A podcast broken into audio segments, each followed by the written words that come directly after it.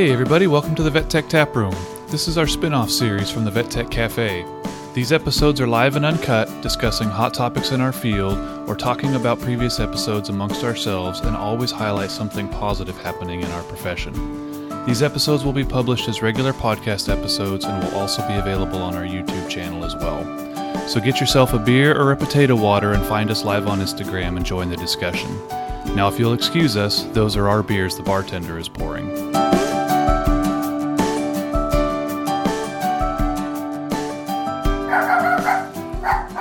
Hello, caffeinators! Welcome to a uh, another episode of the Vet Tech Tap Room. Uh, coming to you on. dogs in uh, now. yes, yes. We hey hey we uh, we do allow dogs in the in the tap room too. So um, we're actually coming to you um, for a special Christmas episode, um, as this will be uploaded on Christmas Day, um, and we have two amazing guests in the tap room with us tonight. Um, This is our we first have- ever having guests. yeah, in the tap I know room, it's right? it's pretty awesome. I, I hope they enjoy it in here. It's it's nice and cozy on this. Well, it's warm here in Southern got a fire California.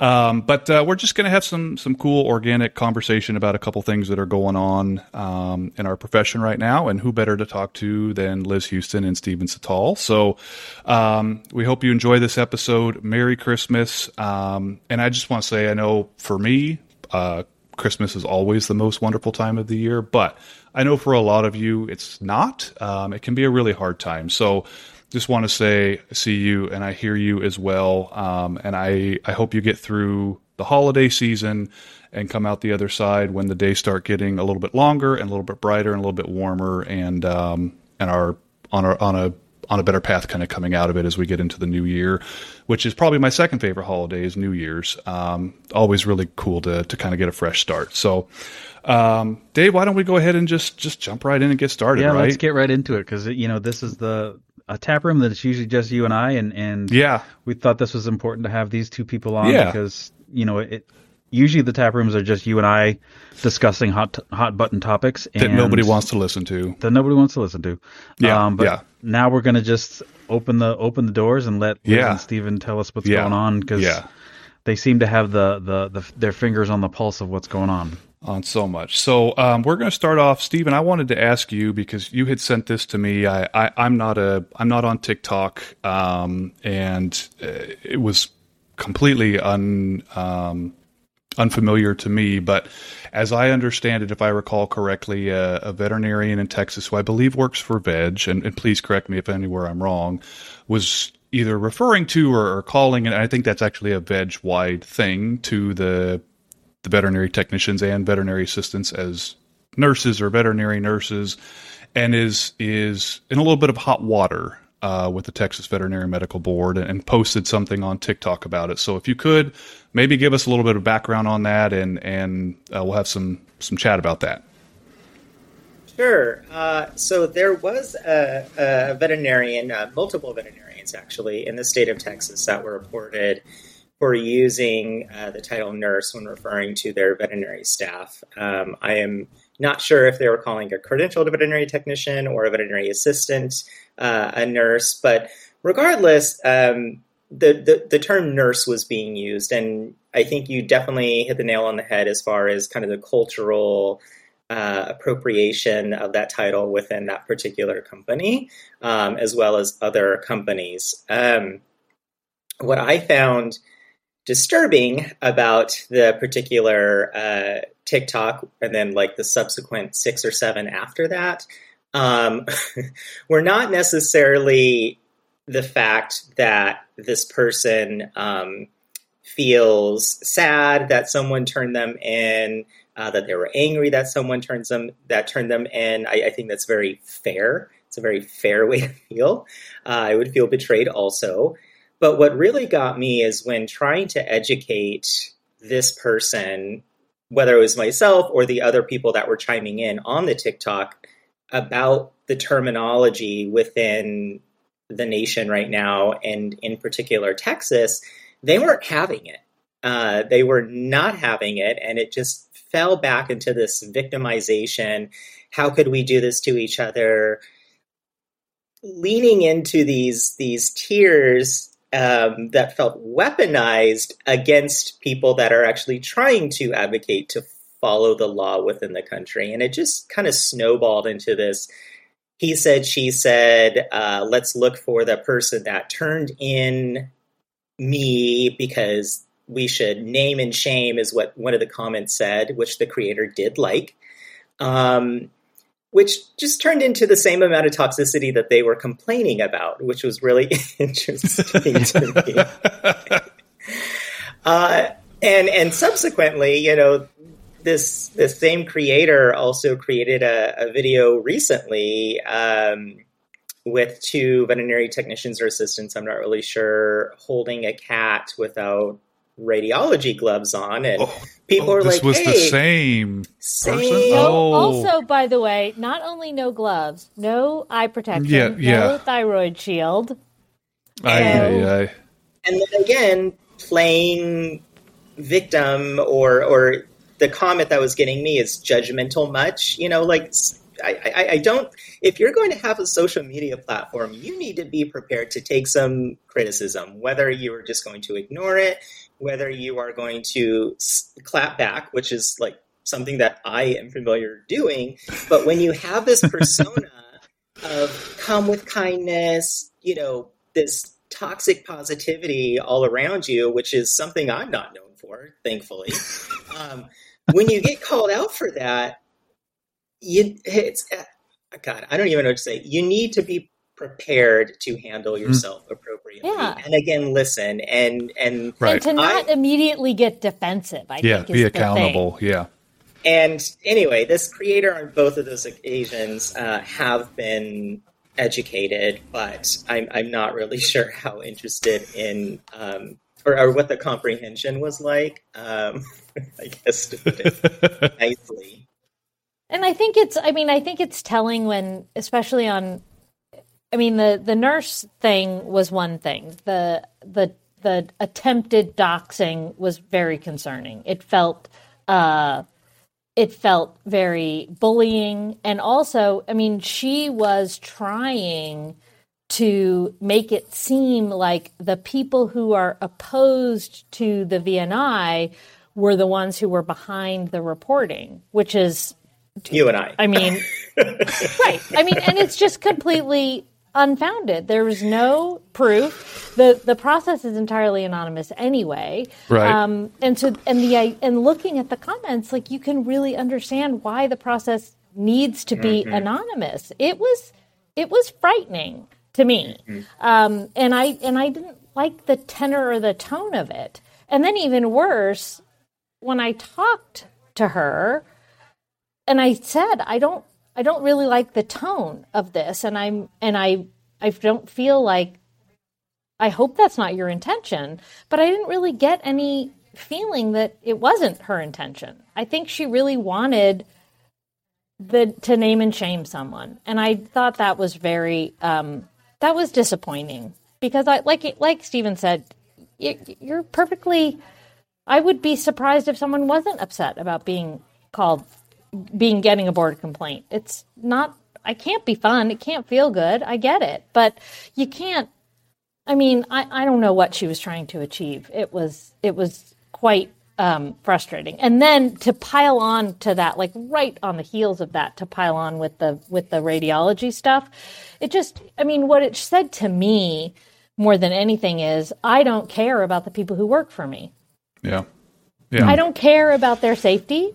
I don't care. We've always done it this way. Oh, you know, come talk to me when you get cancer in your hands. Ha ha ha. Like that's not funny. People have Yeah. actually yeah. Gotten cancer, yeah. have diseases related Yeah. to their work in veterinary medicine and and I don't know if this is the case, but what it feels like to me is taking advantage of people who don't know any better. Right. People who Yeah. love veterinary medicine, love animals, they come to work, they haven't gone to tech school, they don't know what is right or wrong, what is legal or illegal, and then everyone is doing it one way, so they're like, oh, "Okay, I'll just Yeah. do it that way."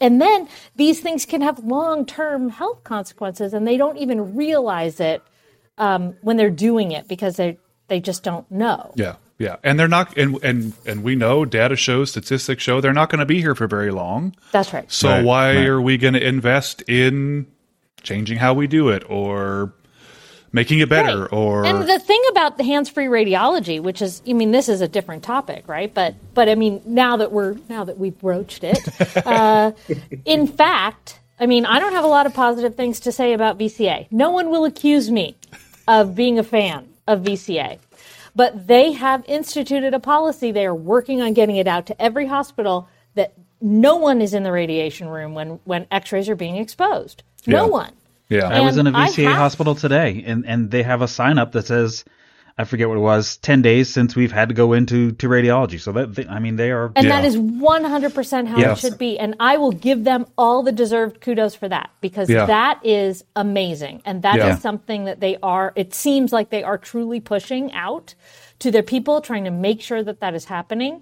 And more, you know, more power to Yeah. them and thank them for doing that because Yeah. I think that that is the future. I think it has to be the future. And hey, I mean, I'll give you a little segue here because if we're going to talk about nurse, um, in England, they all do hands free radiology. No Yeah. RVN is in a radiation room Right, while right. x rays are being exposed. So, Yeah, yeah. Uh, the the hospital my wife is a veterinarian at. Um, it's a hospital that I worked at for 12 years when I got my VTS. Um, it's where actually we met.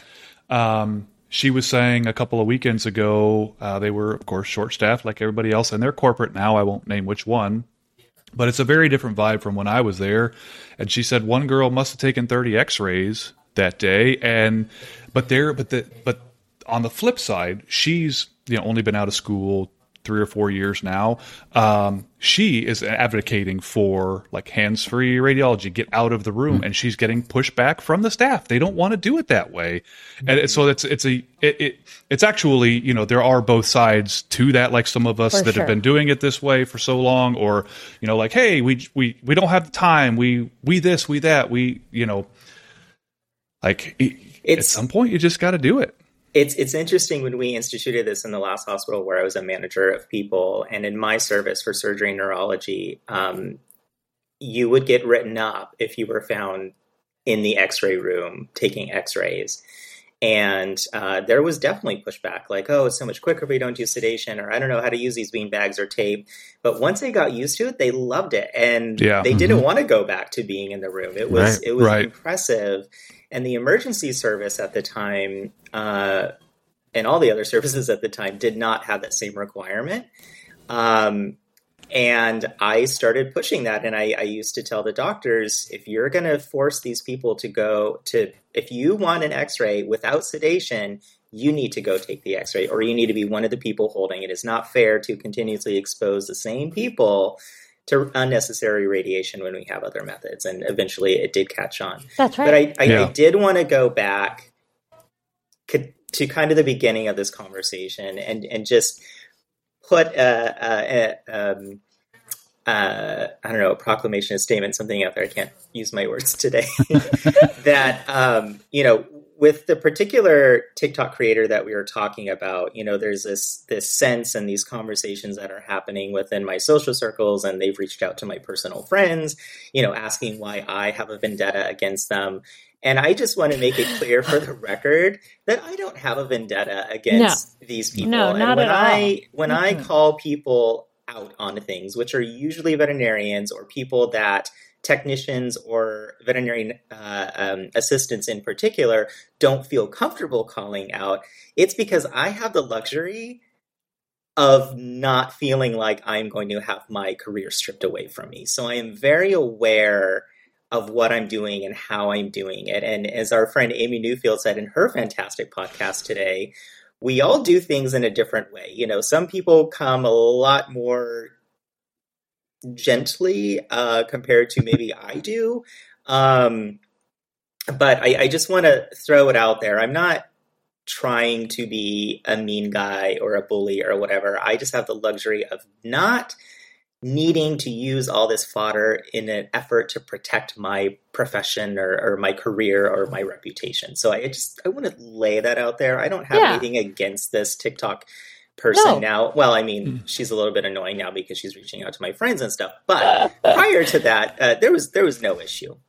No, and and I think you know it's um, Stephen and I have suffered the professional consequences that we are going to suffer, and it. I mean, they they've already happened. I'm not sure what I mean. I I don't know. I suppose that's probably a bold statement to make. I'm sure there are always more repercussions that could come along.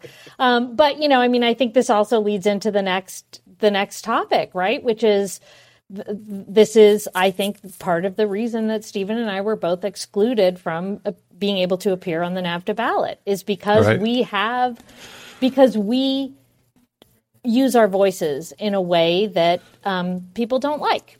Right. And um, I mean, some I say people, some people, and you know, in the in the meantime, in private, I get messages, I get emails. Mm-hmm. I know mm-hmm. Stephen does too, mm-hmm. that say, "Thank you so much for speaking out. Thank you for talking about this. Thank you for taking mm-hmm. a stand."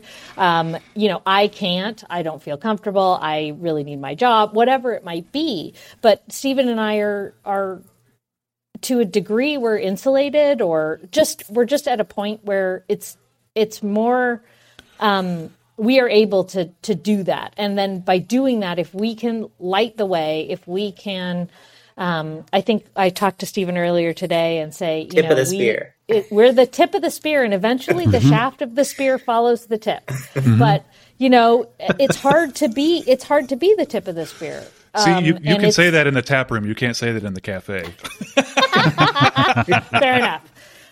You Sorry, can say whatever you want here. I'm not. I'm not editing yeah. anything. This is that, all just going mean, out as I didn't is. mean any innuendo by that, yeah, but yeah. Um, but but it is. It's true, and and it's I think true. that if we can be an example for folks, and and I don't want to self-aggrandize or anything, but I just think that the more people, and this is again why I was so thankful and grateful to Amy for her podcast today because she is a true leader in this field. She is someone that so many people look up to, including mm-hmm. me, um, one of my vet tech heroes, and to listen to her um, use her voice in that way today was. Yeah. Um, remarkable and uh, I think uh, should be applauded because yeah. I was I was super proud of her and um, and I thought it was uh, really well done and I'm glad that she did it. Agreed. Agreed. Well, I, I, think, think one we'll... of the things that. Oh, go ahead. Oh, go ahead. No, oh, you go ahead. Oh, go ahead. Um, I think one of the things that that is missed here, and I, I, don't, I'm not, I'm not trying to be pandering here, but um, the the two of you are are so vocal about issues and opinions and, and, and topics in this field because you care about this profession, you care about the people in this profession, yeah. and you don't care what comes back on you for it. Right. Which I think is and and I said this to Jeff when we were talking, you know, through text over you you guys being elected or or going to be on the ballot, and we were like, oh, how how are the two of them gonna gonna fit into into the to the realm there? And and my comment was that they both want change, and there's no better way to make change than from the inside. Yeah. So that's you know, it. The, the the fact that that you even wanted to do that, I like I don't know why they would even yeah. Yeah, well, I, I had to laugh listening to Amy's podcast today because she's like, "Oh, they're small and it's all volunteer," and I was like, "Yeah," and yet yeah. they turned away mm-hmm. volunteers. 16, they turned away 14, 14 people who wanted to volunteer to yeah. work on their uh, to work to improve the association and and I mean, I don't know what everybody else's platform was going to be, but I want to bring more transparency. Yeah, I want sure. to bring more accountability. I want to bring more uh, responsiveness, right? Listening right. to the members. Um, yeah. And there are people who say, oh, well, you know, NAVTA serves their members. NAVTA listens to their members, but those people who aren't members who are here saying, well, I won't join because I don't like what they do, you know, why should we listen to them? I'm like, well, okay, I guess if you don't want to grow your membership, I guess right. don't. Right. And also, you're not listening to all your members because you have general membership meetings where everybody's muted. You don't allow questions. You don't even answer the, you'd say, submit the questions and we'll answer them, and you don't answer them afterwards. You submit bylaw changes to the memberships that they have to vote on en masse instead of allowing them to vote up or down on each individual change. And that's yeah. just not, it's just not okay. Right, right. It's and not okay. So we're, we're going to kind of change into the, the NAVTA uh, election situation here. Um, I just want to say, too, though, before we get into that, um, I don't want to like this is obviously going to be a little bit of a one-sided discussion but i want to put this out there that Dave and I would still love to have this discussion with anybody from NAVTA. Like this is not the Vet Tech Cafe against NAVTA. This is not Stephen and Liz against NAVTA. Nothing like that. Like we're just having a discussion, and we would love to have this discussion with whoever decides these Yeah. things or however Right. they could because again that's transparency that's what we all want Right. And what Amy said today is true. Yeah. NAVTA is the voice for us, and it is Right. the biggest voice. Right. And, you know, people have reached out to me and said, oh, we need a new association. We need to have a different association that's against NAVTA. And I'm like, I don't, how? Like, NAVTA Right. is Yeah. the organization Right. that these Right. other organizations look to. right I had that doesn't thought ser- myself too of like, why don't we just form another organization? But like, like Amy was saying on her podcast today, I will be dead before change happens. Right. In in that yeah in that regard. So i know oh that was that was a little too real but I Yeah. mean, it's true. I mean, it's because, true. It's like, true. Because, like, It's who is true. the AV, who does the AVMA look to for Right. the technician's Right. take on whatever issue? It's NAVTA. Right. Who does NAVC look to? It's NAVTA. Who does the AAVSB reach out to when they want feedback about the VTNE or about how credentialing is going to happen? It's NAVTA. Mm-hmm. Yeah, so for sure. We that is the voice, and so Right. if we want it to truly represent us, we need to be members, and then we need to participate, and we Yeah. need to and that know, participation needs to be valued right and and accepted. Right? So Accepted, many yeah. so many people have come to me after and said, "I have tried to volunteer. I have tried to be on a committee. Mm-hmm. I have you know I reach out and offer help, and I get nothing, nothing, nothing, or." Banned or said no whatever it might be Yeah. and that is so damaging for Yeah. it's just Yeah. damaging for the organization number one because i truly believe in that collaboration is the way we come to the best decisions and the best um, outcomes and if we collaboration means not just with people who agree with you you gotta Yeah. you gotta have Right. yeah everybody you gotta you, gotta have hear to have you gotta hear it all and, and if you don't do that you're not making good decisions and Right. you're not you're not you don't have good data and you're Right. not making good decisions so right so let's start at step one you both were nominated for the board yeah so do we know who nominated you? Or, I was, or I was just going to say Yeah. we don't we don't have to know, or you can say you can say if you like. But so I guess my my first question is going to be, to your understanding, did that mean as as being nominated, you were going to be on the ballot, like you were running for the position? Like that's what it sounds like to me. I'm just curious if if there was any communication that may have said otherwise. Yeah, I believe the the email. So uh, both Liz and I were not self nominated. We did have a, an active, good standing member nominate us. Um, Okay. So we did receive an email saying, "Do we accept the nomination? Can you please fill out this portion of the nomination form?" Um, and then we didn't hear anything uh, until we got the email saying that there were so many nominees and uh, we decided not to choose you. Um, and that cl- email came the day before the ballot went out yes, and for clarity's sake, I was nominated for the treasurer position. Um, and when the ballot came out, the treasurer position was uncontested. So the Right. incumbent, uh, who I really admire and love, Harold Davis, he gets to Yeah. stay in that position. Um, and as far as I'm aware, I fully meet all of the requirements, having served on the NAVTA board before and serving the last two, maybe not, maybe four years on the CVTS committee. Yeah. Um, so it was a little bit surprising to me that it was uncontested, uh, which I, I, I just found particularly interesting. And Yeah. I, you know, I uh, was I served on a NAVTA committee briefly several years ago. I have been a member since 2004. I have been in leadership of other organizations, including the California RVT Association, including my specialty academy, um, AIMVT. So I met, if you read the requirements and the, and what they're looking for, I met those requirements. Um, now, I will say in my case, I, as president of the union, I think that there are very legitimate reasons that an organization might say this is probably not a great fit because it's going to endanger opportunities for sponsorship or whatever, right? That well, maybe Sure. you're maybe you can't be. Um, you know, maybe your your interests are muddied, you have a conflict of interest, whatever. And you know what? That is a totally fair criticism and a totally fair reason that they might not want me to uh, to to be a part of the board. And I get it. And if that if they would if that was the reason, I'm happy to hear that. And I totally understand that, as a matter of fact, because you know that's a choice. Sure, I sure. talked to Stephen about this a lot. Uh, Again, that's a choice I made, and right, and that's Right. and I and I I've never made it a secret that I'm in ahead the head of the union. It's not like I was trying to slip in, Right. um, unawares. Uh, but I also, you know, I have now that I am in leadership on lots of different in in different organizations. So, for example, NAMBI, when I became um, the an administrator of that group, I had a conversation with the folks on the on the board who said, you know, we are concerned about your union uh, activities and how they're going to intersect with your work in NAMBI. And you know, are, can you um, like not recruit in Nambi? Can you like is uh, will you be able to do that? And I was like, no, of course. These are two completely. I mean, there are in my mind, of course, there are overlaps between organizing and yeah. uh, mental health, but Right.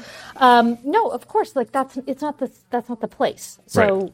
I'm yeah, and and I I think if anyone looked through Nambi, they would see that that is something that I have definitely held to. Um, I was appointed to be on the California Veterinary Medical Association RVT committee, and they came to me also and said, "We're concerned about your union activity um, and serving the CVMA, and can you separate those two responsibilities? Can you do both? Can you represent RVTs in your district, but also while you're also doing your union organizing and you know i just pointed to my other organizational experience and what i had been doing and said i don't i don't think that i mean i'm very open and transparent about the conflict of interest and i'm happy Right. also always to be called out on it if some if i if someone's like um that crossed a line i of course want to hear that but that hasn't happened Yeah. so I'm happy to. I would be. I would love to hear from the nominating committee. I would love for them to have. I would love to sit down with them and have a conversation Yeah. about why they made the decisions that they made. And I feel like my my gut feeling is they don't want to have that conversation because that's not the reason, and that it's going to be a difficult conversation. Gotcha. Yeah, I you know I, I think the big veil that needs to be lifted. I'm in a similar situation as Liz as far as some of the things that NAVTA might find unsavory about me. You know, I know their past president Ed loves me. I have the same mutual respect and love for him also. Um, but if you look at the eligibility section in the the new NAVTA bylaws, Article Seven, it specifically says the credentialed member meets the eligibility requirements set forth herein and any other requirements set forth by the NAVTA Board of Directors. There's no description of what that actually is. Um, uh, And there's no list of like disqualifying things either. correct. yeah. Yeah. Um, and, and you know, you go down to to uh, section six of the elig- eligibility.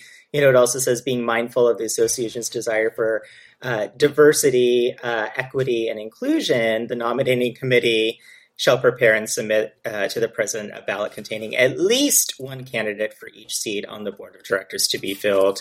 Um, so you know, it's it's it's interesting uh, because not only in that diversity definition would I include a BIPOC person, someone from the LGBT family, but also diversity of opinion and and Right. uh, how we Mhm. go about ourselves within this industry. And and you know, look at our federal government. I can't say that it's working super well right now, but we have a diversity of opinion, and we have to work together to get this stuff out and, and move things forward. And I think And- we we have better overall approaches when we have these differences of opinions working together instead of this echo chamber that we see now.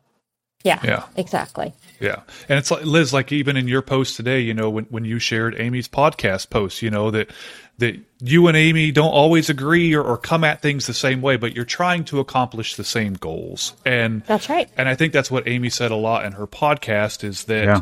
we might all be wanting different things. We might all want to be doing things different ways, but we're all still trying to get the same goal. And I think that's been kind of lost in this is, is that, like, yes, you guys have different opinions or maybe you have different ways of getting there, but um, number one, you have the ability to recruit much greater membership than they've had in any particular Yeah. recent history, but also like it's it's a different set of ideas that a lot of people might gravitate to, and you're still going for the same things. Um, and, I think that gets forgotten. I, I guess one question I would have, like the rejection letter, if you will, or the, the the letter, you know, you've been left off the the nomination or off the ballot. Like, is it just a form letter that all you guys got the same? Like, there was no conversation Yeah. about. That's just so disappointing. And I reached out, yeah, and I reached out to Phil and asked for the feedback.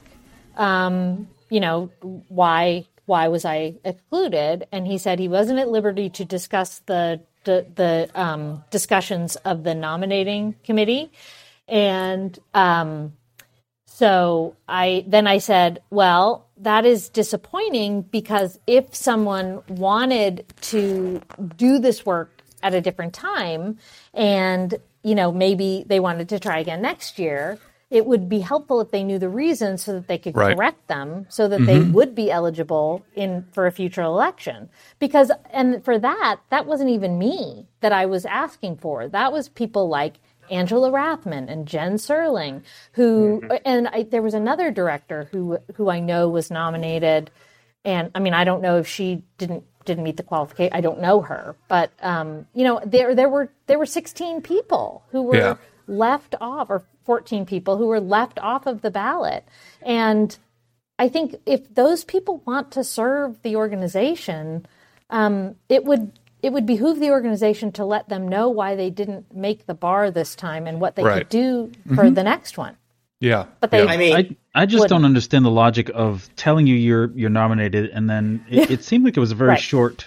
Was it like a couple days between seeing your post that I was nominated for this and we were like, oh, this Oh is no, great. no, it was there was a there was a good bit of time. The nominations was? Okay. were due, I think, November eighth, November sixteenth, something like that. They were due early to mid November, and then um, and then they didn't let us know until I think November thirtieth that we So- and then so the, why- the why ballots tell went you- out December first. But why tell you you were nominated just to say sorry? We're not going to do that. yeah, Like I, I don't understand the logic behind that. I, I don't either, but I'm I'm just really stuck on the process in general. So the bylaws stipulate that the past president is the nominations committee chair, which he is. So regardless, we're beholden to whoever is in this chair position, whether they like somebody or don't like somebody, and whether they are going to be put on the ballot, which I think is the most frustrating Mhm. part Mm. of all of this. Right. Um, and it's frustrating too because I did put a post out about this when the, the new bylaw changes were proposed. I said, you guys need to read this. This is not okay because when we had to vote as NAVTA members to accept these new bylaws, which they had an overwhelmingly positive response to these changes, it was a yes or no question for all the changes. It wasn't Right. divvied out into this Mm. section, I have concerns about this, this section, I want to say yes or no to. It was just yes or no, take it or leave it. And now we're stuck All with or it. And. NAVTA Yeah. gets to pull that card and get to say, well, the NAVTA membership voted. And I, they're absolutely right. And Right. that's our Yeah. fault. That is our Yeah. fault. Right. yeah. Well, Yeah. I don't think it's our fault. I will say I don't think it's the members' fault. I mean, I, I do. I don't want to dilute your message of pay attention and participate in your Right. association because Right. you need to do that. Uh, Yeah. You know, you really need to do that. Um, but the fact that they didn't allow you to vote up or down on each individual change is the bigger problem because Right. I think they would have had 91% acceptance on some things and 0% acceptance on other changes. But they didn't let people they didn't let people have that degree of autonomy and that Yeah. was disappointing. And I will say Avecton did an amazing job with their bylaws changes and they laid out exactly what they were changing. The rationale for the change, what it was going to impact, and they let you vote on each individual change. And honestly, that is the way I believe it should be done in a membership organization. Yeah. Yeah. Yeah. And the biggest irony, I'm sorry, Jeff, the biggest No. irony with these bylaw changes is even with the bylaw changes and leaning on the bylaws, when NAVTA made their statement as to their nominating process, the bylaws still were not followed. Um, and that is because my dear friend, our dear friend, Erin Spencer, who I love, I have nothing Yes, bad to yeah. say against, but she was not qualified to be running in this race. And I did bring that up to her. She agreed with me. She is a great person of integrity, reached out to Phil and withdrew her nomination, uh, which is appropriate because it does say in the bylaws if you have served as past president, you are not allowed to serve as president again. Uh, and what was striking in the email about Erin's withdrawal that was sent from NAVTA, there was no mention that they were outside of the bylaws. Right. Um, they, I mean, it, it, I'm glad it, it showed Erin's integrity, but there was no admission that they messed up. And Right. sometimes it's okay to just say, you know, Yeah. we messed up on this one. Sometimes it's always okay Yeah. to say, Yeah. "Hey, Oh, we messed up." okay. It's right. Yeah. always okay. We made a mistake. This was Yeah. this was an error. This was an oversight. Whatever it was. Mm-hmm. Even even hey, we don't like Liz and Stephen. We don't want them on our board. We Totally think fine. it's going to be really uncomfortable, and we don't want it to happen. Yeah. But honestly, like I'd rather hear the honest answer Yeah. um, because right now it just it's so amorphous and it feels very um, It I feels don't random. know. yeah. yeah, it, it, it, random, it but not does. random. It does because Random, but I, not random. Well, I it'd be only one thing know if it, of, w- it'd be one thing if it was if it was just the two of you because Right. of all all the things we're talking Right, about. But right. but people like Angela and some of the other people that left off, like, like I, I was just gonna. I was just gonna say sense. Angela and Jen. Um, I, I mean, as, assuming they meet the NAVTA qualifications. Um, like Angela, I can't think of a l- less of a bad thing to say about controversial person in, in our field. Um, Right. You know, she's a she's a VTS. She's published books. She's she's she she does a lot of work in this field, and Jen Serling as well. You know, like I, so. Yeah, and, and I know I know who nominated Angela, and that's very surprising. Um, that that again that that that that person was left off again. I just don't know. Like when I saw the ballot, there was what six people running for Yeah. all Yeah, of these six- six or eight or positions, something and like that, yet yeah. you know there's it's great that there's you know all of these people, the a record number of nominations. Yet there's only six people on the ballot for what four four different positions. Like what what right. well, I mean, you you two were in California. We just voted in November. There was like oh thirty people God. for the for the governor. like what? Like if they were nominated, I, I I sure I get it. If they don't meet the the qualifications, yeah, leave them off. Let them Yeah. know. Hey, like you like you said, Liz, you're deficient in this area. We'd like to consider you in the future, but until this happens, you know. Right. But yeah, so I, I think that's and that's just that's frustrated a lot of people and. Yeah. I I think for so long people have been calling for transparency from NAVTA, and we're still not getting it. And Yeah. that kind of leads us to uh, uh, again another Oh. NAVTA discussion. Uh, unless anything, Dave, were you going to say something else? Stephen Oh, has Stephen, sorry. He just he just saw my hand. You know, it's Oh. it- before before we before we jump. Yeah, yeah, Um, I wanted to point out another section in the bylaws, Article 5, Revocation and Reinstatement of Membership, Section 1, Revocation. If in the opinion of the Board of Directors, if in the opinion of the Board of Directors, um, a member of the association is believed to have participated in activities which are not in the best interest of the profession and or the association, said member shall be notified. Where's the accountability for the board members that put together this ballot. Mm-hmm. I know that I am not going to change this ballot. I know that I am going to lose this fight. But I want all of the members to demand accountability because, in my opinion, as a paying member, what NAVTA just did was not in the best interest of the association or this industry. They just mired their own association and and and membership opinion uh, and trust. But Right. I there, mean, you have but there will be who, no accountability. So Yeah, Right. you have people who. I mean, I know people who told me they joined, you know, so they could vote for me, right. and then and now I hear people say, "Well, I'm not going to renew because of all of this bullshit. I'm not going to renew." Right. So how does that serve right. a membership-driven association? Yeah.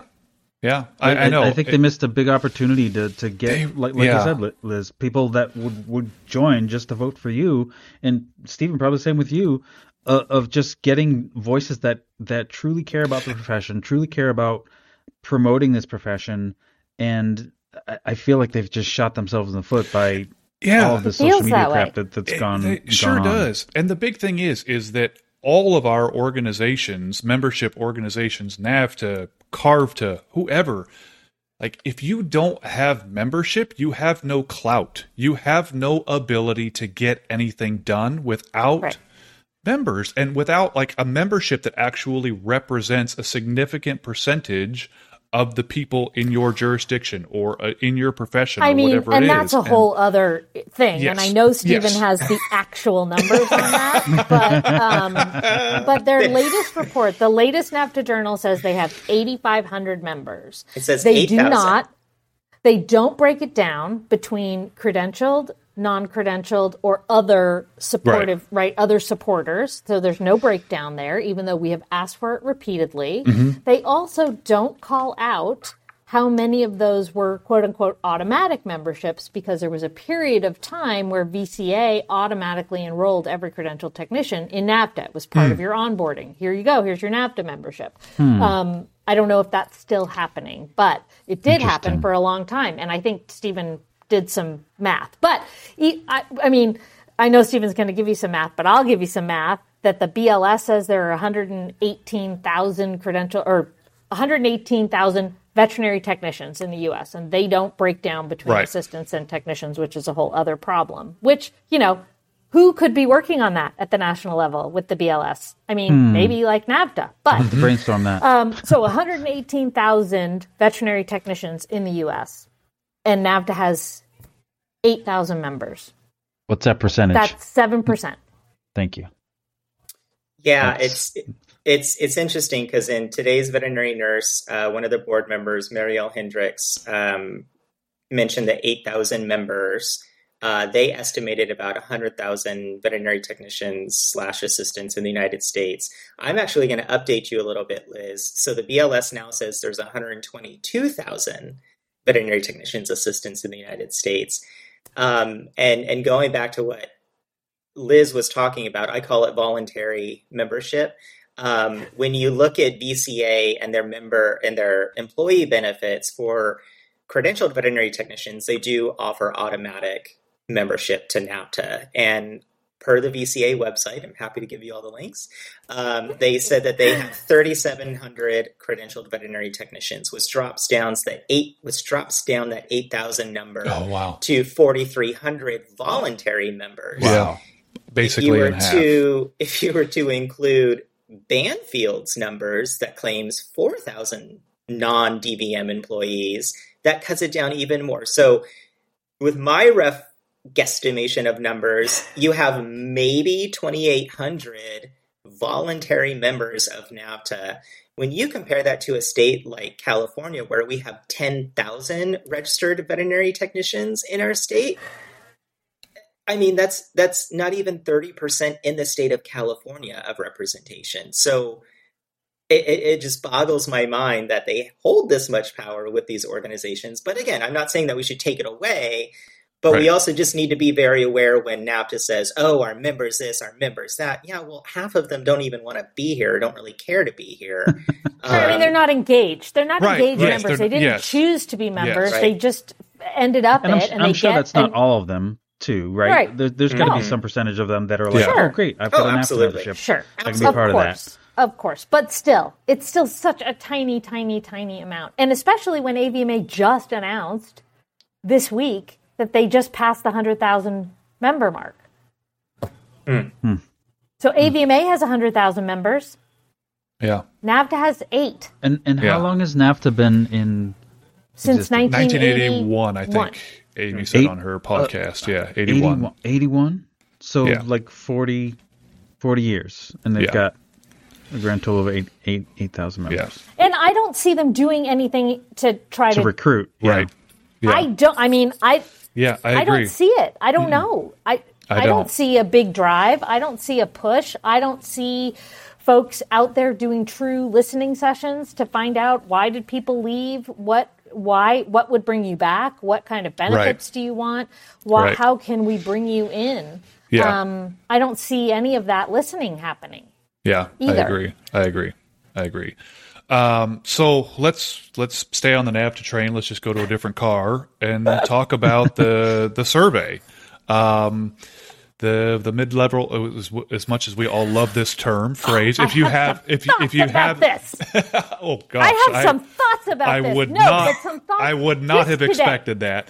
Um, Just today, new but thoughts. but the the mid level practitioner survey, um, you know, it's an. I think the one thing I want to say is it's an for me it was a really odd time, a really like head scratching. Hey, look at this over here. Look at this shiny Yes, thing. it's like a look at bait and switch. It's it's it's it's Daphne, right? Daphne wants the straw. You don't want her to play with the straw. Here are the shiny No, keys. they're they're Daphne, it's here. they're silicone straws. She can Yeah. play with them all the time. But you know, but I you- mean, that's yeah, yeah, yeah. It's uh, uh yeah. Anyway, so so so please thoughts. You have thoughts. yeah. Okay, so well, Stephen, do you want to go first? I, you know, I you just want- want to, I want to round this out because I feel like I know where you're going to go, but I I just already want told to, you where I'm going to go. I, I just want to say, yes, I do think it was an interesting pivot. If it was, if we're going to talk about planning or strategy or whatever, I do think it's an interesting pivot. But I also just want to stress that I didn't, I personally did not find anything in the survey that was uh, particularly frustrating or, or pointed. I, I do truly think they are trying to get opinions of the members about this particular issue, which is very, very similar to what happened to the veterinary nurse initiative, where we were, I was on the board that helped approve the veterinary nurse initiative. It did not happen like we were told it was going to happen.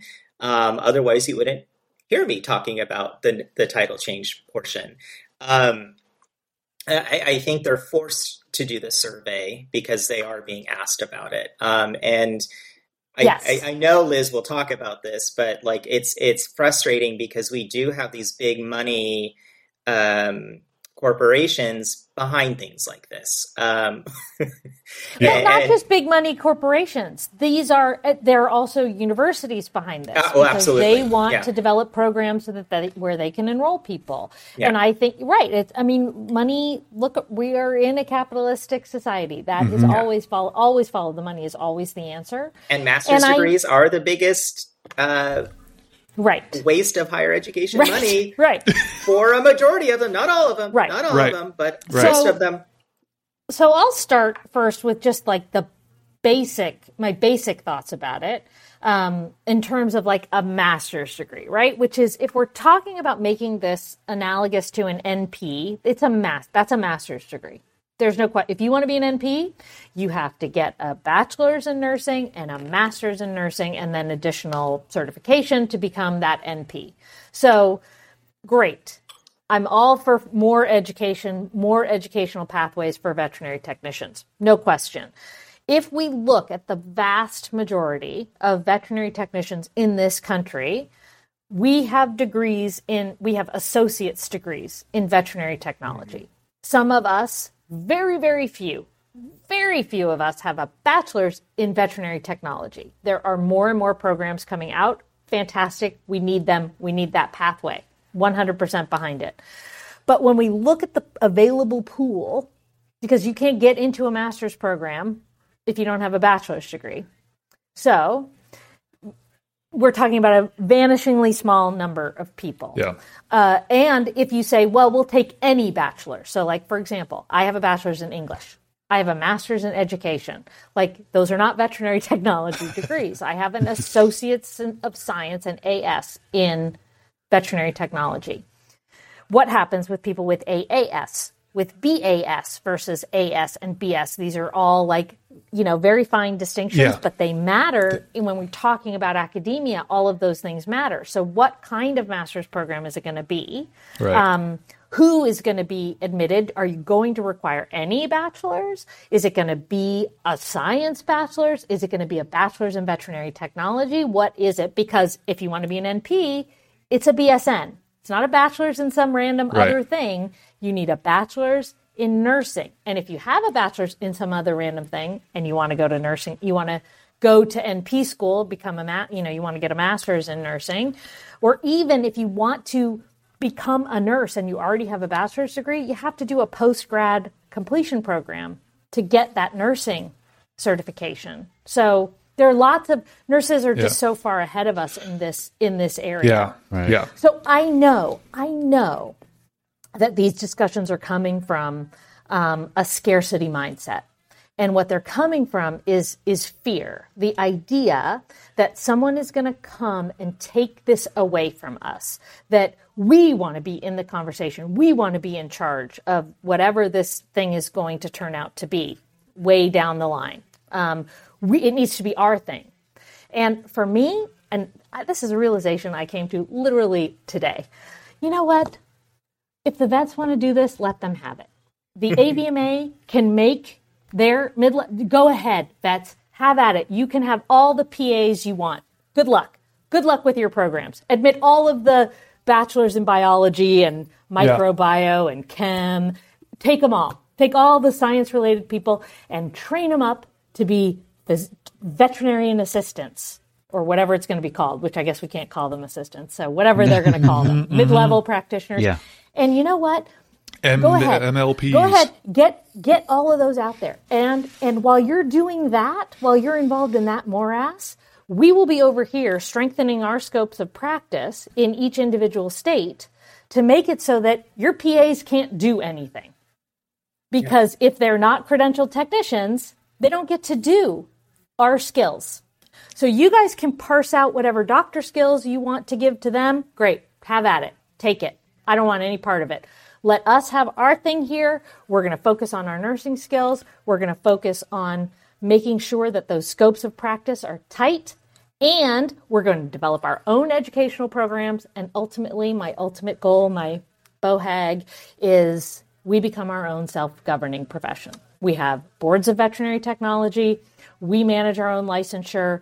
We are we we do everything for ourselves, di- separated out from the veterinarians. That's how nurses are with doctors, and I believe that's where how we should be Yeah. with veterinarians. There is no reason for the veterinarian to be in charge of our side of the profession. And How do we Liz, start going- that? Oh, yeah. Liz, Yeah, going we back do to that? the education piece and, and these conversations, especially with some of the programs that are kind of piloting what a master's degree looks like and, and trying to think about things like equity, which when I've discussed this with that director, I, I now look back and I'm like, you know what? I was wrong uh, because I was talking about equity and, and including people that have a bachelor's in health science or a bachelor's in English to fit into this master's program. But as you said, on the so on the academia side, they can do whatever they want. But on the regulatory side, when these pre- these veterinary medical practice acts start opening up, they are not going to bend to this silly uh, precedent that we No. just set because then other professional uh, licensure certifications that falls under consumer protection would have to accommodate the same kind of malarkey that we're suggesting here, which just it, it just makes no sense. And then we also have the the problem of when is the Practice Act ever going to change? So again, I, I think I go back to Amy and Dave of I'll probably be dead before that happens. And then I think Jeff Jeff and I talked about this at one point. You know, there's this interest in creating this mid-level position and a lot of technicians, especially the senior ones, are going to want to jump ship and go do these courses. But then you're just leaving this hole open of veterinary technicians that still needs to be full, filled. And Liz, you just sent me an article from uh, Bob Lester about what are we 30 years away from the number of graduating class of veterinary technicians to fill what we actually need? Something crazy like that. Yeah, when you run, apparently, so this was in today's veterinary business. Um, Dr. Lester has an article there every every month, um, and this month was talking about the shortage, the veterinary workforce shortage. And when you look at the the growth of the profession, the number of jobs currently open, the rate of turnover, all of these things, right? And you crunch those numbers, he, he his results were that we are 30 years, we have 30 years worth of graduating we need to do to meet the needs of veterinary medicine for on the technician side. 30 years.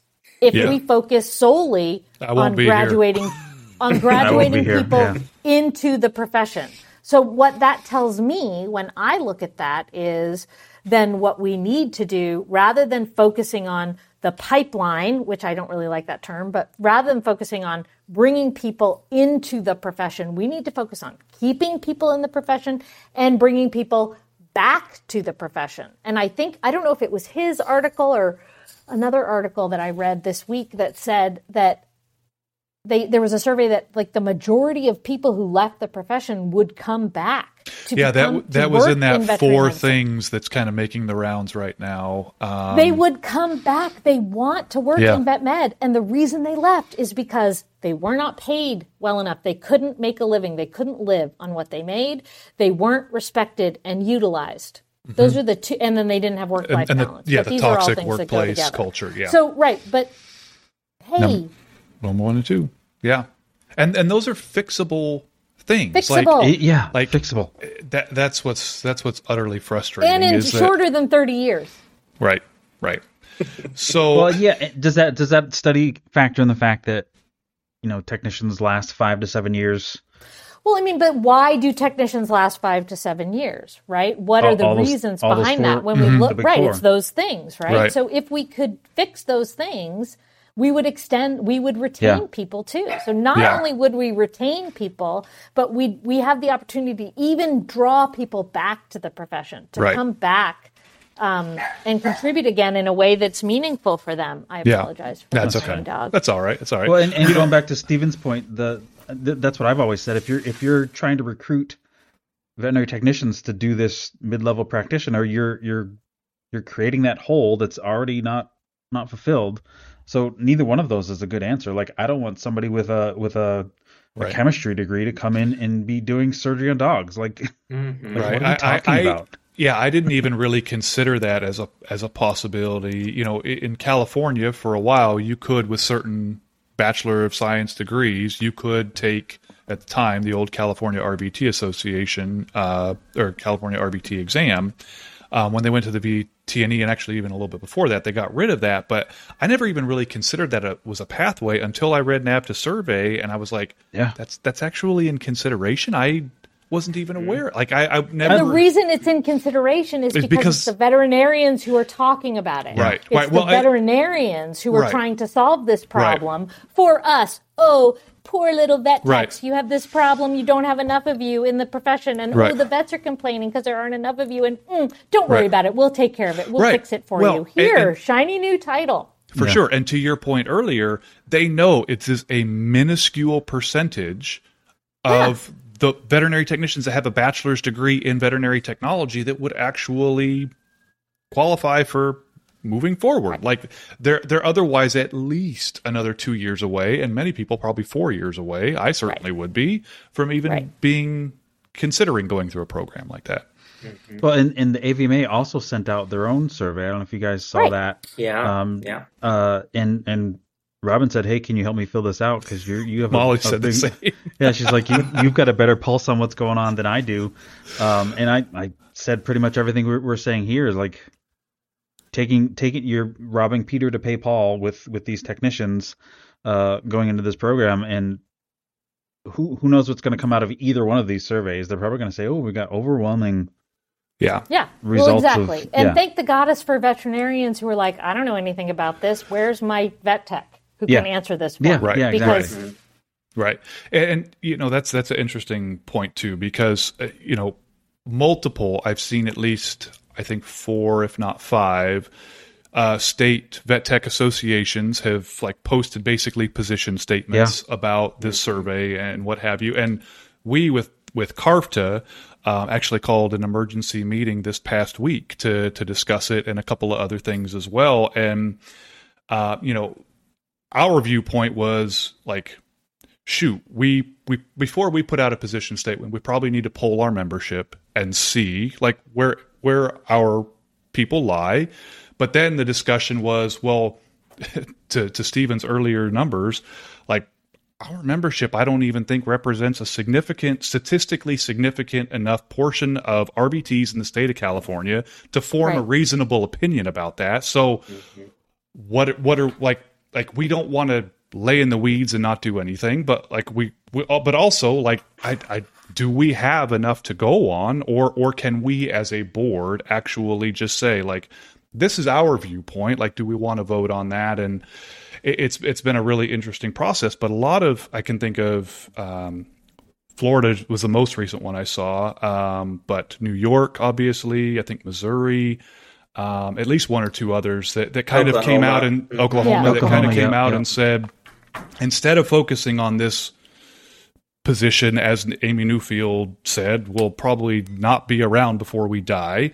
Um, we would rather focus on utilization and these other things to keep the people we already have and utilize those better, or consider the VTS that we already have, which is advanced training, advanced um, testing, advanced skills, all those things. And but why don't we use the VTS? Because there's no money in it. There's no money in it for anybody. There is not an Right. institution that can that, that can make money on that. And yeah, so I, I- I'm curious.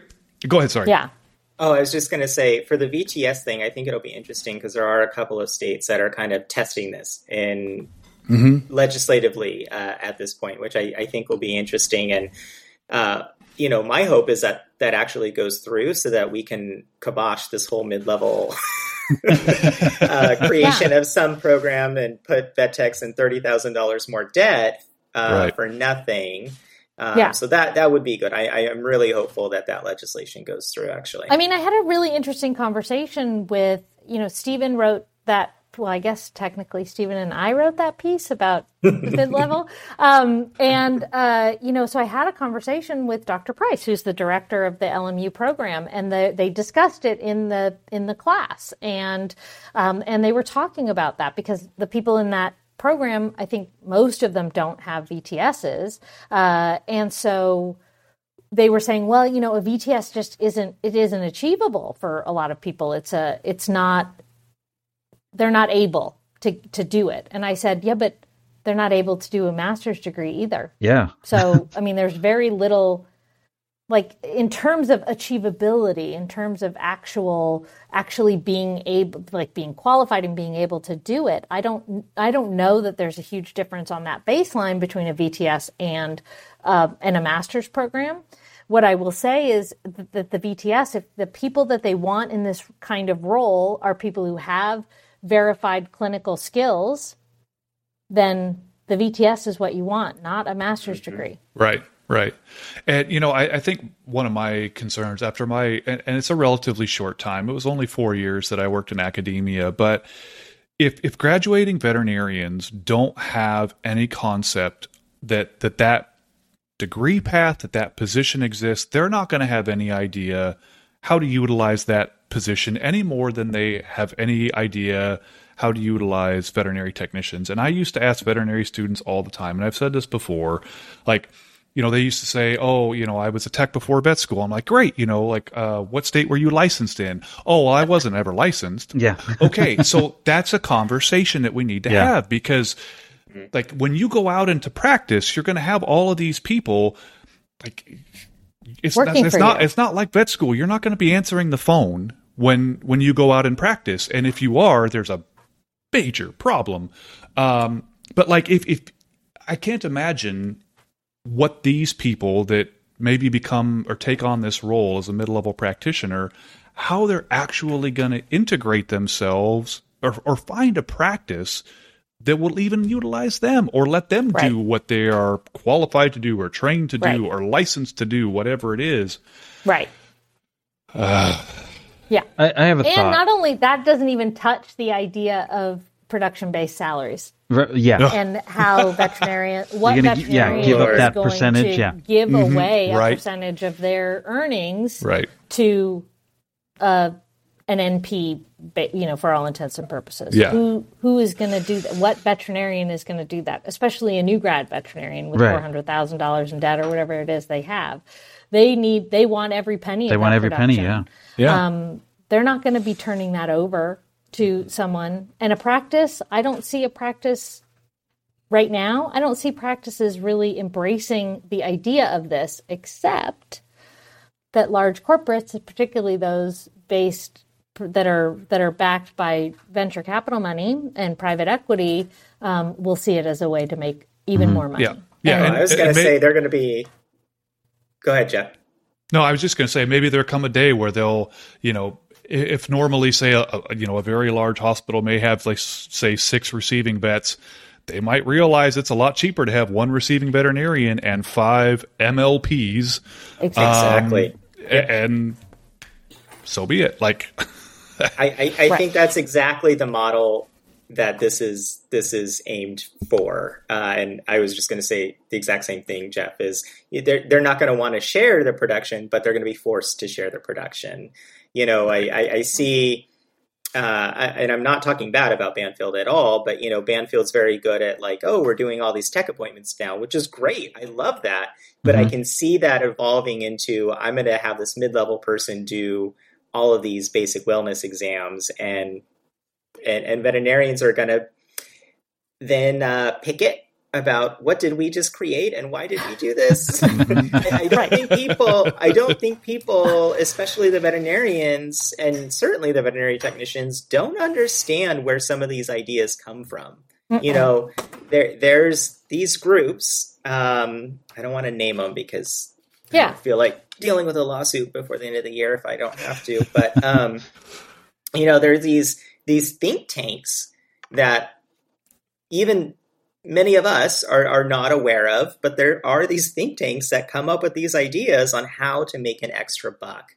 And yeah. they, they frame it as this is going to be a helpful solution for the veterinary industry. We're going to help technicians, we're going to help doctors. No, no, no, no. no. Well, and, no. and the thought that I was I've been formulating just as we've been having this conversation. You know, we talk about this this person that's gonna take this role on of, of doing all these things, and we say, oh, a VTS would be perfect to just slide into that role. I realize that there's all kinds of legal things that need to happen with the practice acts and all that stuff. But what if there was a VTS in whatever we want to call this, uh, VTS VN or something like that, or, or nurse practitioner, whatever it is. Um, how how difficult would that be to do that? Aside from the the big step of opening up the Practice Act to say these are VTSs in this very focused uh, idea, how how, do, how does that happen? Or does so I think that's I think that's already kind of happening with the the pieces of legislation that are kind of looking at utilizing VTSs in that way. And I've heard the term, and I actually like it, advanced practice veterinary technician. Yeah. Uh, just mm-hmm. like advanced practice veterinary or advanced practice nurse in the human world. I think that makes a lot of sense, and and I think there would only need to be very minor changes within the um, the veterinary practice acts instead of kind of this curriculum yeah. review degree based thing um, and I mean, going back to what Liz said earlier, if you want someone with clinical experience, the VTSs are the way to go. You know, you have to yeah. have a, a doctor sign up that you have mastery of this. Most of the VTSs now are requiring that a specialist uh, are signing off these mastery of skills. Um, and you're actually showing your knowledge. And, and most of these programs that I'm hearing about are online. And I'm like, I don't want somebody to right. do minor surgery or prescribing that has done an 18 month online course. I'm sorry, mm-hmm. like right, right, call me, yeah. No, I, I agree. Pretentious, but I, no, no. Yeah, yeah. I, and I think the VT, you know, there are 16 VTS academies now. Um, the potential exists certainly for more if they can meet the requirements set forth by the CVTS to be to become academies. And I think that um, you know, people are like, well, what, what, you know, how, what, how are you going to use a VTS ECC? They're so super specialized. They're so like, this isn't going to help with the veterinary workforce shortage. Just using VTSs more, and I'm like, well, I 100% disagree, of right. course. Mm-hmm. Um, but also, when we look at some of these other academies, like Derm or Opto or Dentistry, and we can think about how those VTSs could be utilized in those yeah. practices, or even in a GP setting, a high level yeah. GP setting, you can use those people with those per- those particular skills and mm-hmm. specialties mm-hmm. to really extend the service that you can provide. So maybe you know it's not at that at that initial level and i know that's where everybody is focusing on is at the first level the first presentation level the gp right because that's where people are having trouble getting in and getting seen. Um, and i and so we should focus there. But i think that focus should be more on those things we need to do to keep people in the profession and bring people back to the profession. Mm-hmm.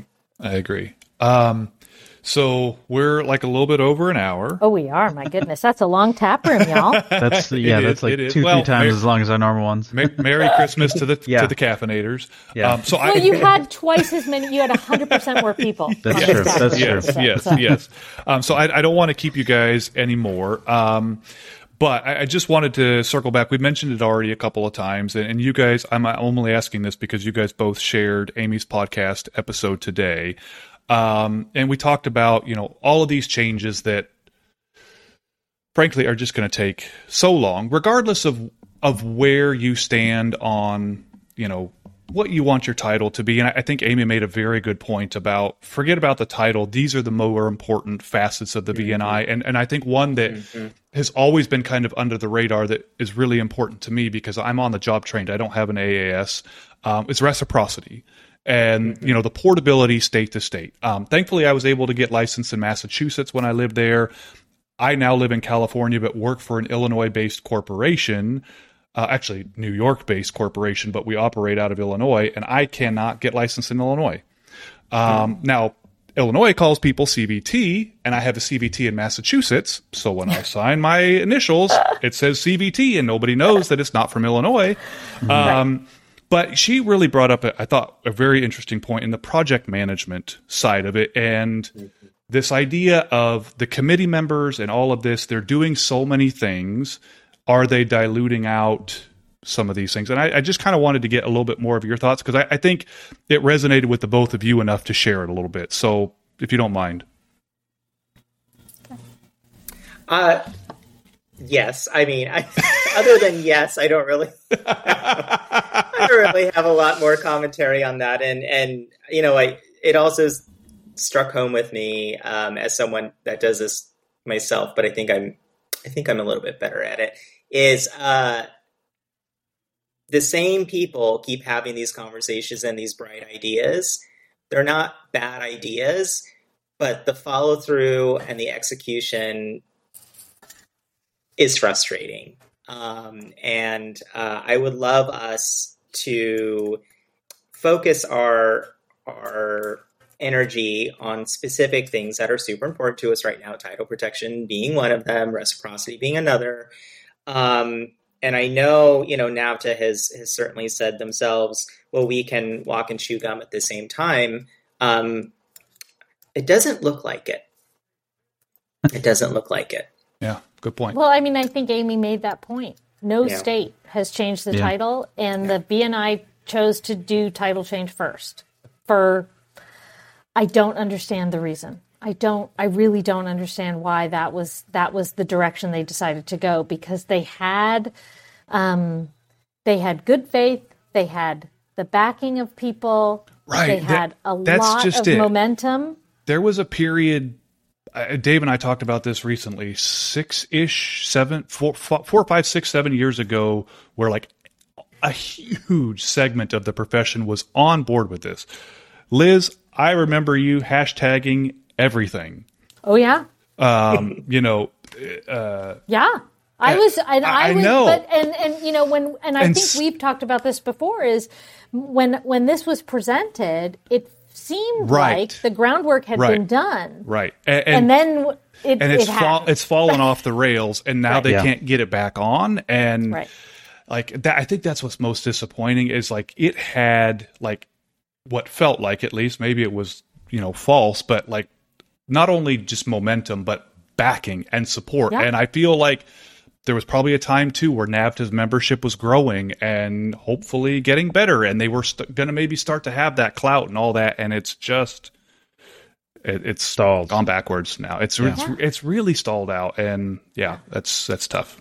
Yeah, it is. It's it's really and it's it's um. I really truly believe and and you know part that's part of the reason why Amy just hit so many things that that mm-hmm. I've been saying that I agree with and um and you know, that good intention, that momentum could have taken us to Yeah. 50 states with a scope of practice. Yeah. I mean, I think not really difficultly. We difficultly. Not in a difficult way. Anyway, we had a we had. I'm not editing a, that. We had a lot. Thank you. We had a lobbyist. We had the, we had people behind them. We uh, the state associations were all in line behind the ideas. Um, but she, but it was a strategical error to Yeah. to do the the the title first. Yeah. I I believe, and I think you know, and I know that the VNI chose the states they did because they already had a scope of practice, um, and they already had some degree of title protection. Um, so they felt like, well, those things check check. So let's do the title there, and we'll just get that, and we'll get more momentum, and that'll be great.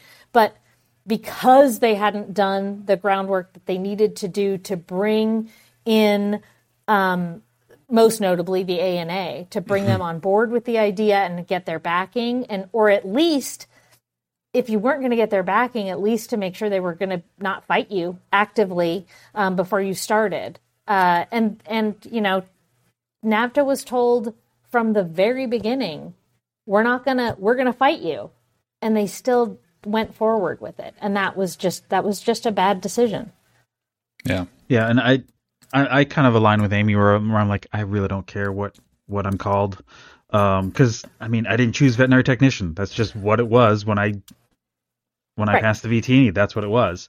Uh, I don't I don't know why they didn't just decide saying, hey, why don't we get everyone licensed? Call everyone an LVT or call everyone an RVT. You would have changes across the country, but not in all 50 states. You'd have changes in what a third, Just a few. Well, two Yep. two third two thirds of the of the country would have Yep. to change, which is not that big of a deal.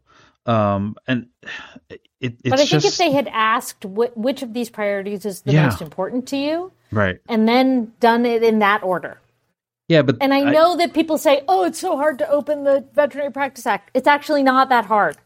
It's not that hard. It does involve making making relationships with legislators, talking to legislators, um, and then you know working on legislation with them. But that's it's not it's not impossible. It's not hard. Yeah. Right. No, and in some Yeah. places it's not hard. Hmm. I mean, Stephen's written legislation in California not related to the well, I mean, tangentially related to the Veterinary Practice Act. So, I mean, it's just Yeah. It's it's a law that you know every everybody can watch Schoolhouse Rock and see how that works. Yeah. Uh, I think Yeah. you, I think you are um, uh, seriously underestimating the age of most of our listeners. Ouch! wow. Ouch! Wow. We are all Liz. We are all there. You can get Schoolhouse Rock on YouTube. and if y'all don't know what I'm talking about, just look up "I'm Just a Bill." Just search Just for it on Bill. YouTube. You'll find it. Nice, nice. All right. Well, I uh, we don't want to take any more of your time, but any final thoughts about anything tonight? I mean, we could do this talked all about anything we didn't talk about that you want to get across. Anything we missed? Oh Lord, I think I'm good for tonight. That's fair. Oh, mark this day in your calendars. The day Mm-hmm. that Stephen said. I, I don't have anything more to say. talk about. but I'll, I'll, I mean, put me down too. I think this was great. This, thank you so much for the opportunity to come on and talk about it. And so much happened right before we came. I know. So, Yeah, I know. um, I know. Thank you again to Amy for her podcast. Yes. Yes, If you, yes. if your listeners haven't heard it, I'm sure you- Yes. you guys We'll- will we'll- put a link in the show we'll share. notes. It, We'll and share it on our listen, page. Yeah. Yes. it's 27 minutes, so it's you know half Yeah. of this this podcast. So For Yeah. sure. For Um, sure. Definitely check it out. Caffeinators, thank you for joining us for another episode of the Vet Tech Tap Room. Merry Christmas to all and to all a good night. We wish Happy you a happy new year and we will Happy Hanukkah. Yeah, happy Hanukkah. we will talk to you in 2023, which is crazy to say. Oh my gosh. All right.